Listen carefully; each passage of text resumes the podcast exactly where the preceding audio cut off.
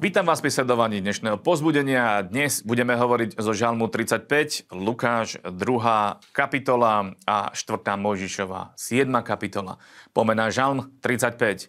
Božie slovo eh, v našich ústach je ako Božie slovo v Božích ústach. To by som možno povedal úplne na začiatok, pretože hneď ako môžeme eh, čítať tento žalm, tak sú to slova, ktoré sú slova výťazné a ktoré vybojujú boj, ktoré sú, boje, ktoré sú pred nami. A je napísané, pravodca hospodine s tými, ktorí sa so mnou pravotia, bojuj s tými, ktorí so mnou bojujú, pochyť malý a veľký štít a povstaň mi na pomoc, vezmi kopiu, zastan do cesty oproti tým, ktorí ma prenasledujú, povedz mojej duši, duši, ja som tvoje spásenie.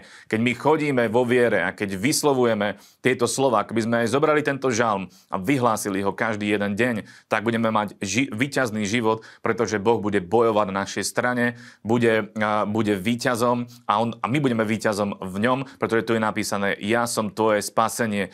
Hovorme vo viere a naplňa sa Božie zaslúbenie. Budem pokračovať v štvrtom verši. Nech sa hambia a píria tí, ktorí hľadajú moju dušu.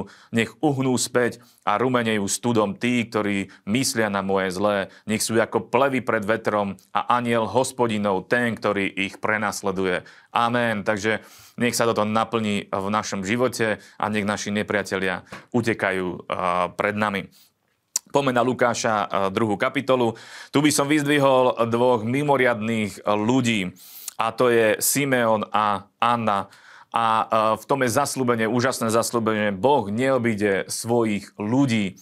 A keď splňame nejaké atribúty, a ja som našiel na týchto uh, božích ľuďoch uh, 5 atribútov, ktoré by som rád spomenul, keď ich budeme mať, tak Boh nás neobíde. A keď bude Boh pracovať, keď bude konať, tak nás prizve do tej práce a my budeme vedieť o tom, že Boh koná, že Boh niečo robí. Takže budeme súčasťou toho Božieho plánu. A to je v 25. verši je napísané, bol to človek spravodlivý, hovoríme o Simenovi. Bol to človek spravodlivý, pobožný, očakávajúci potešenie Izraelovo a Svetý duch bol na ňom. Čiže štyri body, e, čo sa týka Simeona, bol spravodlivý, pobožný, očakávajúci a plný Svetého Ducha. A pretože bol plný Svetého Ducha, je napísané, že dostal zjavenie od Svetého Ducha, že Mesiáš sa nachádza v chráme a on tam bol, on bol pritom, keď, keď tam bol Ježiš a nebolo to iba on, ale bola tam dokonca aj Anna, prorokyňa, ktorá mala ďalší atribút, ktorý by som chcel vyzdvihnúť a to je, že ona slúžila Bohu dňom i nocou. To je piatá vec. Čiže je treba slúžiť dňom i nocou a hospodinovi a Boh urobí jednu vec, že nás zapojí do diela, ktoré on robí a vovedie nás do tých e, svojich skutkov a neminieme Boží plán, neminieme to, čo Boh e,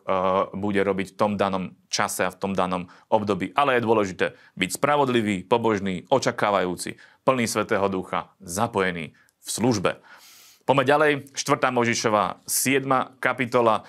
Tu sú e, dary 12 kniežať na posviacku oltára, je dobre si to prečítať a je zaujímavé možno vyzvinúť jednu vec, že každý jeden mal mať podiel na tej Božej práci a preto keď mali podiel na tej Božej práci, priniesli dary, tak ich srdce sa priklonilo k celej tej práci a preto aj vás by som možno pozbudil k tomu, že ak chcete byť v Božích plánoch, ak chceme byť v Božích plánoch, ak chceme byť v Božích projektoch, je dobré, keď budeme do nich investovať. Keď budeme investovať do Božích projektov, pretože vtedy aj naše srdce prilne k tej práci a budeme na ňu inak pozerať, ako keby sme do nej neinvestovali. Takže k tomu vás pozbudzujem, buďte štedri a, a zapojte sa do Božej, plá, do Božej uh, práce, Božích plánov.